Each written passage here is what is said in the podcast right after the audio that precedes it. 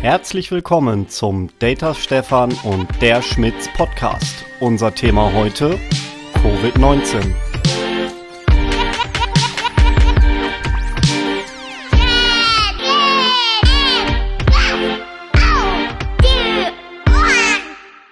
Hallo André. Hallo Stefan. Und natürlich hallo liebe Zuhörer. Einige sagen jetzt vielleicht, jetzt machen die auch noch einen Podcast zum Thema Covid. Aber das hat einen sehr guten Grund heute. Wir konnten einen absoluten Experten gewinnen, nämlich Dr. Hermann Thomas, Chefarzt an der Lungenklinik Ruhrgebiet Nord. Hallo, Herr Dr. Thomas. Ja, hallo. Hallo André und Stefan. Aber vorab, bevor wir hier mit dem Interview beginnen mit Herrn Dr. Thomas, ähm, Stefan, in unserer IT-Welt, was bedeutete denn Covid für dich? Du arbeitest ja bei der Also. Wie habt ihr denn äh, auf Covid damals reagiert? Ich selber bin froh, wie also mit der Situation umgegangen ist. Es gibt ein klares Schutzkonzept. Wir haben zum Beispiel Maskenpflicht, wenn wir uns im Büro bewegen. Im Personalrestaurant hat man auch ein sehr gutes Hygienekonzept entwickelt.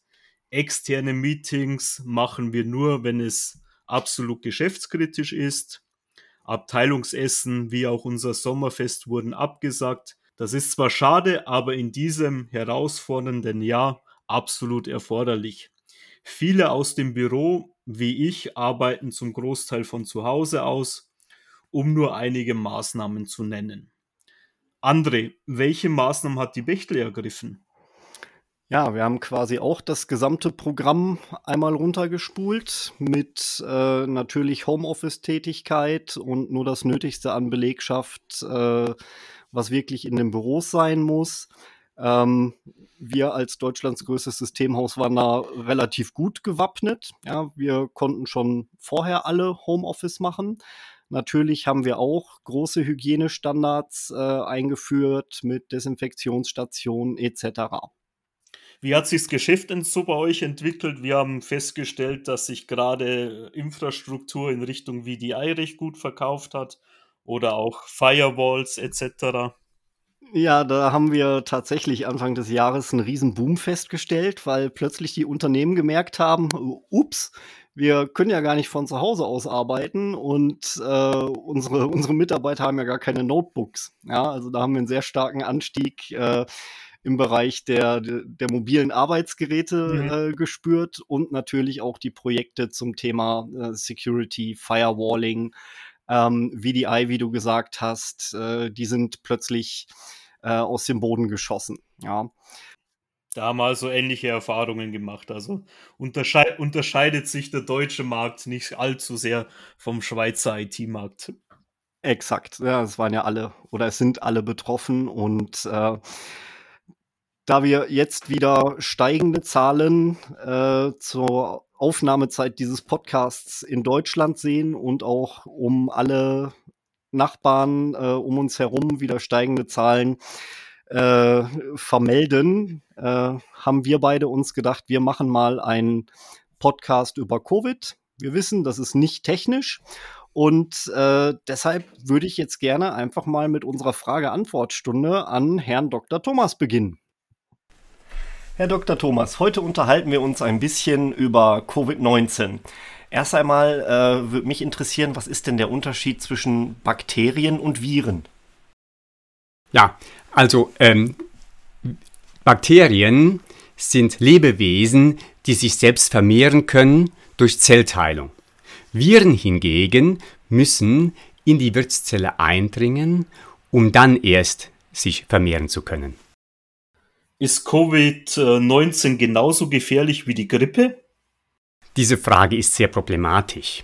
Letztendlich kann man die Sterblichkeit dieser Erkrankungen nur ungefähr abschätzen. Bei der Grippe wurden Todesfälle pro Jahr durch Übersterblichkeit in der Grippesaison geschätzt. Das ist sicherlich ungenau. Bei Covid ist Folgendes zu sagen. Anfangs werden bei einer neu aufgetretenen Infektionskrankheit nicht alle Infizierte erfasst, auch nicht alle Todesfälle. Auch das ist also ungenau. Mit all diesen Einschränkungen ist dann aber Folgendes zu sagen. Die Grippesterblichkeit liegt etwa bei 0,25 Prozent der Infizierten. Die Fallverstorb der fallverstorbenen Anteil bei Covid-19 ist derzeit etwa mit 3,3 Prozent einzuschätzen. Das bedeutet, dass die Sterblichkeit in etwa der Grippe zehnfach höher ist als die Sterblichkeit mit Covid-19.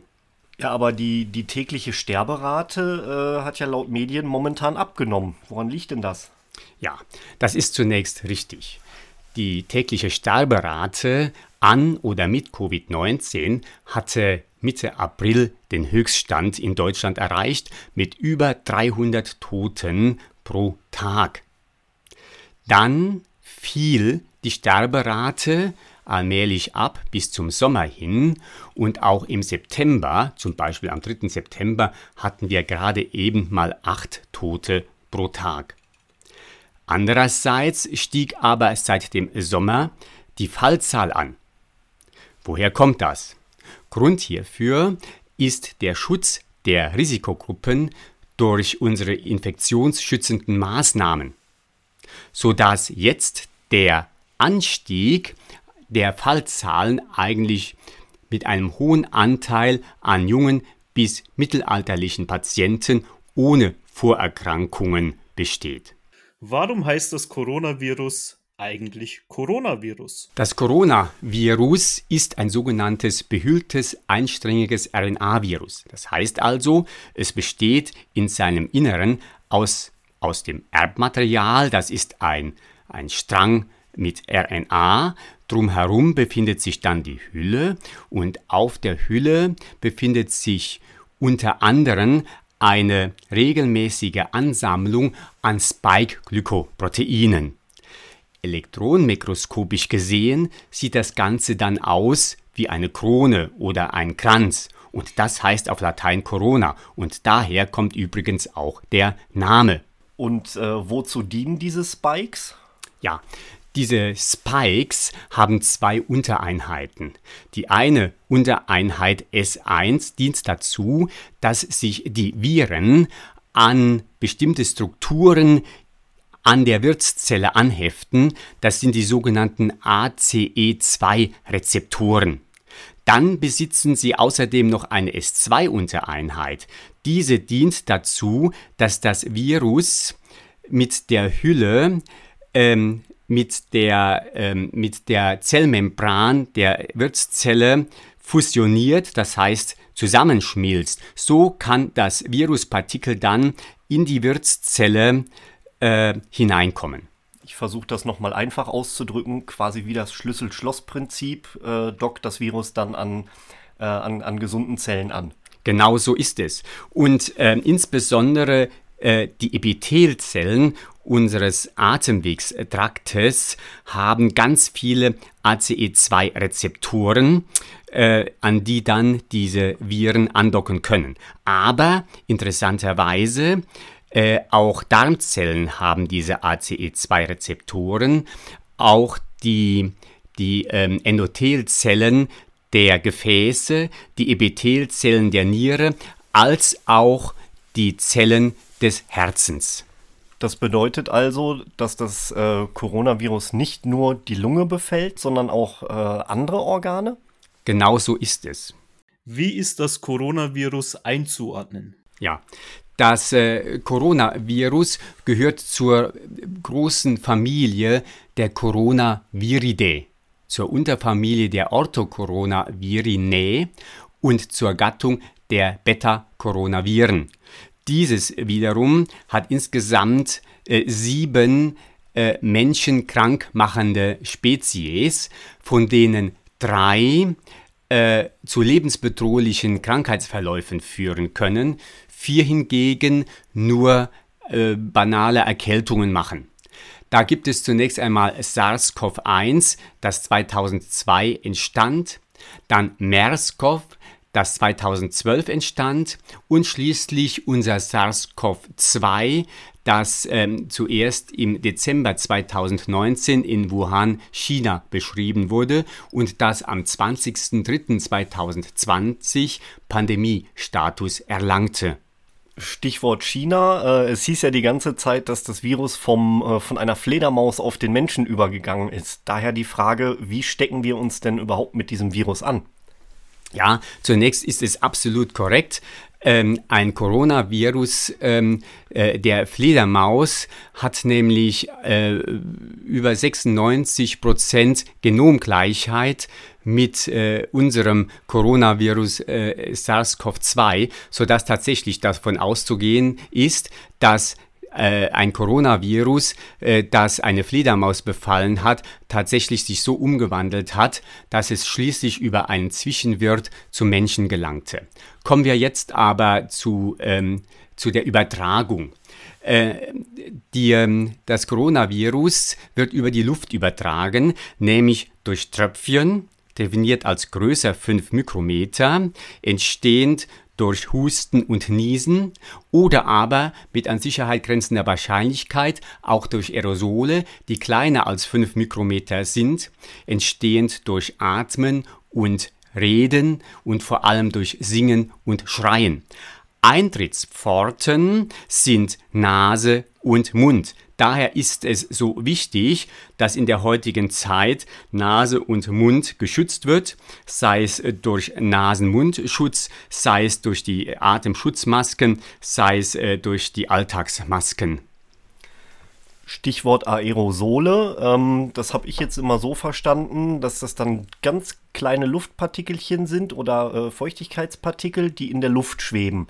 Äh, wenn ich jetzt in so einen Fahrstuhl reingehe und da war vorher jemand, der an, an Covid erkrankt ist, ähm, habe ich dann da eine Wolke, die schwebt oder fallen die runter?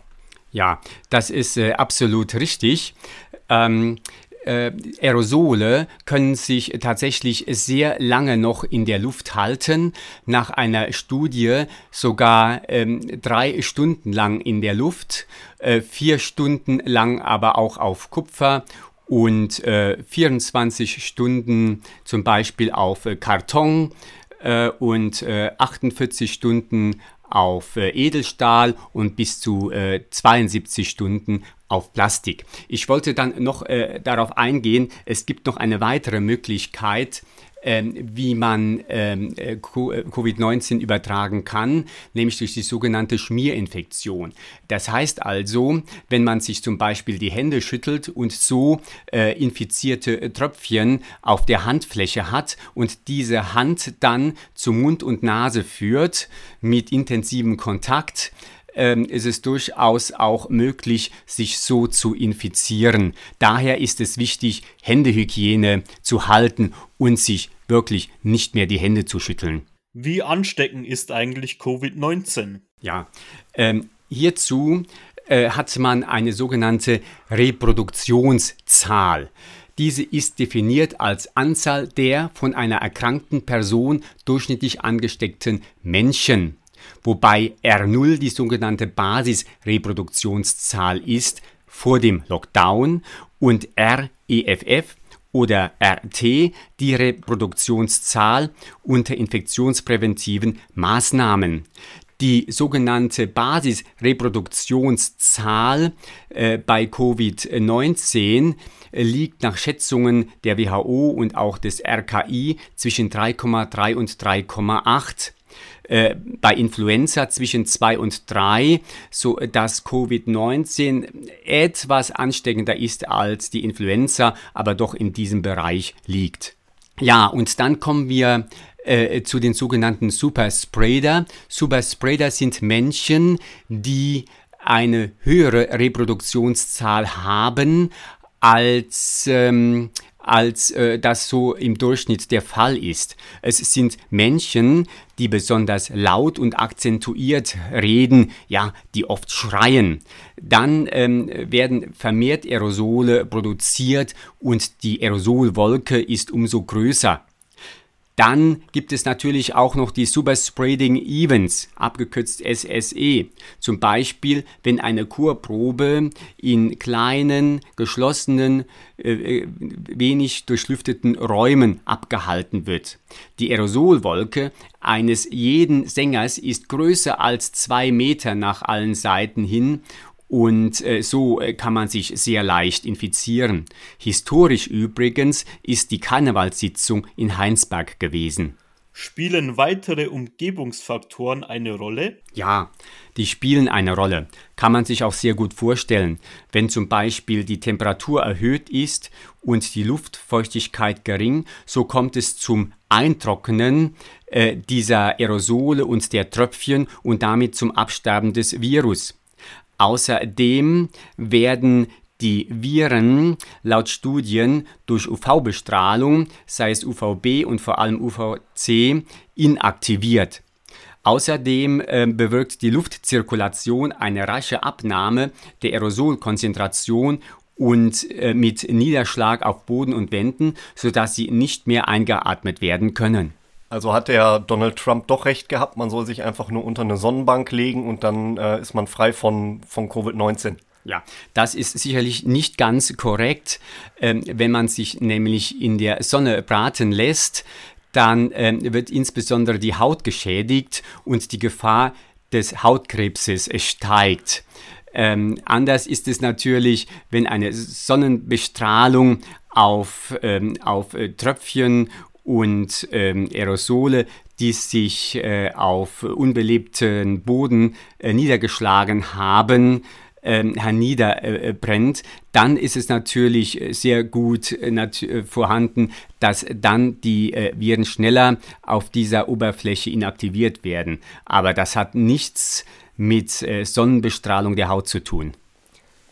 Jetzt naht ja wieder die Zeit der Weihnachtsfeiern. Viele Unternehmen haben diese Weihnachtsfeiern schon abgesagt, aber manche ziehen das ja dann wirklich durch, weil ist ja jetzt alles nicht mehr so schlimm. Ähm, wie schnell erkranke ich denn, wenn ich jetzt ungeschützt auf so einer Fete war und, äh, und solche Aerosole beispielsweise eingeatmet habe?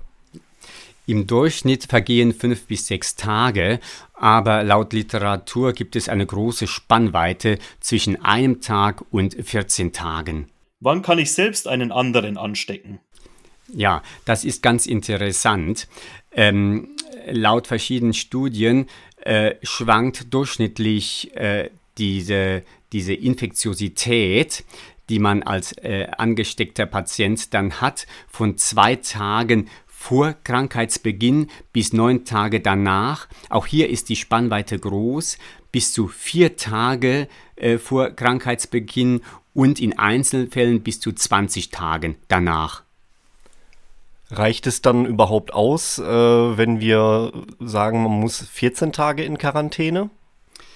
Ja, weil man doch es sagen kann, dass die meisten, äh, die meisten dann wirklich nicht mehr ansteckend sind und wenn nach 20 Tagen dann immer noch der Nasen- oder Rachentest positiv ist, stellt sich dann auch noch die Frage, ob dann tatsächlich zwar äh, RNA äh, der Viren nachgewiesen wird, ähm, aber fraglich ist, ob ähm, diese RNA dann noch ansteckend ist. Muss ich denn unbedingt erkranken, wenn ich mich infiziert habe? Ja, da gibt es eine äh, ganz berühmte Studie und zwar eine Kasuistik einer völlig beschwerdefreien 20-jährigen Frau aus Wuhan. Diese besuchte ihre Familie in der Provinz und steckte tatsächlich alle fünf Familienangehörige an. Diese erkrankten auch alle manifest, nur die Patientin selbst nicht wir, wir sprechen dann von der sogenannten asymptomatischen Ausscheidung, die zwar vorhanden, äh, relativ selten ist, aber durchaus vorhanden ist. Ähm, um das näher zu untersuchen, ähm, wenden die Virologen oft den sogenannten Manifestationsindex an. Das ist die Zahl der Manifesterkrankten dividiert durch die Zahl der Infizierten. Es kommt natürlich darauf an, bei Bestimmung eines Manifestationsindex, wie intensiv man äh, den Patienten nach einem Symptom fragt oder andererseits, wie intensiv der Patient ein ach so geringes Symptom überhaupt wahrnimmt. So schwanken diese Manifestationsindexes sehr stark ähm, in den Studien. Auf einem Kreuzfahrtschiff lag er bei 82 Prozent, in einem Pflegeheim sogar bei 86 Prozent, in einem italienischen Dorf nur bei 56,8 Prozent und in einer 6000 Einwohner Gemeinde Kupferzell äh, bei 83,2 Prozent. Welche Beschwerden oder Symptome sind denn überhaupt bei Covid-19 zu erwarten? Bei äh, Covid-19 äh, stehen zunächst Husten, Fieber und Schnupfen im Vordergrund, aber auch die Störung des Geruchs- und oder Geschmackssinnes und die Lungenentzündung, aber auch weitere, ähm, wie zum Beispiel im Bereich des ähm, des Respirationstraktes, also des Atemwegstraktes, Halsschmerzen, Atemnot, allgemeine Symptome wie Kopf- und Gliederschmerzen, aber auch im Magen-Darm-Bereich, Appetitlosigkeit, Gewichtsverlust, Übelkeit, Bauchschmerzen, Erbrechen, Durchfall. Die Augen äh, können sich entzünden, es kommt, kommt zu Hautausschlägen, zu Lymphknotenschwellungen und letztendlich vom Hirn aus auch eine Apathie und Schläfrigkeit. Wow, das ist ja eine ganze Menge. Jetzt hatte ich in den Nachrichten auch mal gehört, äh, dass man sogar im Herzen äh, schon Coronaviren gefunden hat. Was ist denn da dran? Ja, das ist absolut äh, richtig. Und zwar ähm, äh, kann es auch zu erheblichen Herz-Kreislauf-Beschwerden kommen, nämlich äh, zu einer ähm, Entzündung der Herzmuskelzellen, die ja auch diese ACE2-Rezeptoren äh, haben. Man nennt es auch Myokarditis. Es kann ein akuter Herzinfarkt entstehen durch, äh, dadurch, dass auch die Herzkranzgefäße betroffen sind. Es kann zu Blutgefäßentzündungen kommen. Dies wurde auch bei Kindern beschrieben. Und äh, von daher ähm, gibt es schon erhebliche Komplikationen bis hin, dass sich in den Venen als auch in den Lungengefäßen Blutgerinnseln entwickeln.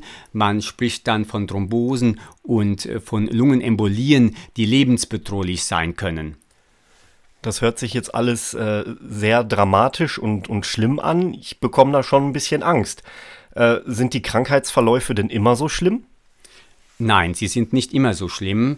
In 81 Prozent der Fälle kommt es eigentlich zu einem milden Verlauf. In 14 Prozent der Fälle zu schweren Verläufen mit auch Luftnot, mit schweren Lungenentzündungen und äh, auch kritische Verläufe in 5% der Fälle, wo die Patienten beatmet werden müssen, bis hin zur künstlichen Lunge.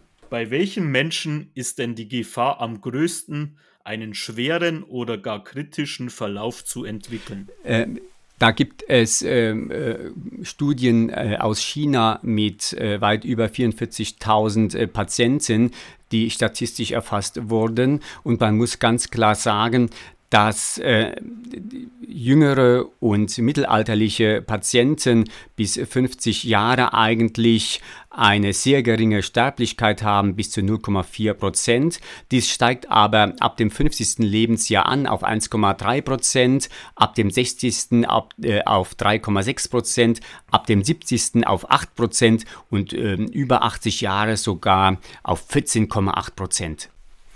Man muss dazu sagen, dass auch äh, höhere Sterblichkeitsraten äh, bei Patienten mit Vorerkrankungen zu erwarten sind, wie zum Beispiel bei Herz-Kreislauf-Erkrankungen, bei Diabetes, bei chronischen Atemwegserkrankungen, Bluthochdruck und Krebs.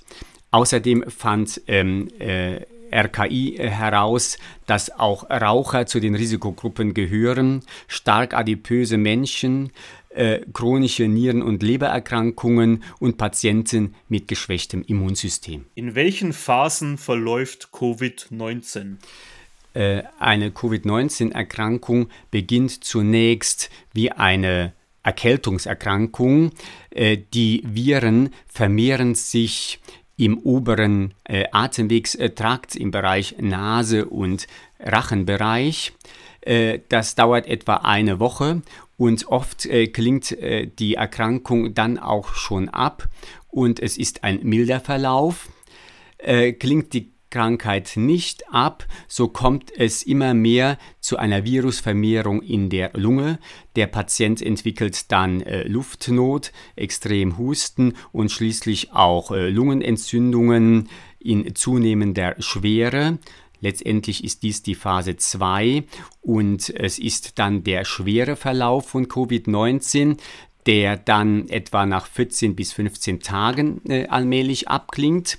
Klingt äh, die Covid-19 dann aber nicht ab, so beginnt äh, die ähm, die, die, der kritische Verlauf, wobei dann nicht mehr so sehr die Virusvermehrung die entscheidende Rolle spielt, sondern die Extremabwehr des Körpers. Es entwickelt sich ein Sturm an entzündlichen Botenstoffen, die die äh, Organe schädigen. Es kommt zum Organversagen nicht nur der Lunge, sondern auch des Nieren, äh, der, der Nieren und des Herzens. Wie können wir denn diese, diese Symptome von Covid-19 überhaupt bekämpfen? Ja, äh, im Vordergrund steht äh, gerade bei der klinischen Behandlung des Patienten die sogenannte Symptombekämpfung. Wir führen Flüssigkeit über die Vene zu bei ausgetrockneten Patienten. Wir geben Heparin äh, zum Schutz vor Blutgerinnsel. Wir bekämpfen das Fieber. Wir stabilisieren den Kreislauf, wenn der Blutdruck abfällt. Wir geben Sauerstoff bei Sauerstoffarmut. Äh, hilft, ist dies, ist dies nicht ausreichend, so beatmen wir den Patienten über eine Maske. Ist auch dies nicht ausreichend, wird eine künstliche Beatmung durch Luftröhrentubus eingeleitet und ist auch dies nicht ausreichend, sollte der Patient an die künstliche Lunge, die man im Fachjargon auch ECMO nennt. Jetzt habe ich gehört, dass äh, wenn man an so einer künstlichen Lunge irgendwann hängt, dass dann die Überlebenswahrscheinlichkeit 50-50 ist? Die Überlebenswahrscheinlichkeit fällt, je schlimmer die Erkrankung ist. Und äh, natürlich, äh, wenn die ECMO notwendig ist, ist die Überlebenswahrscheinlichkeit schon sehr gering. Gibt es auch spezielle Medikamente? In Deutschland äh, sind derzeit offiziell zwei Medikamente zugelassen. Es ist einmal das Remdesivir, ähm, das ja früher auch gegen äh, Ebola angewendet wurde. Man kann es in der frühen Phase bis mittleren Phase auch, äh, also der Lungenmanifestation, einsetzen.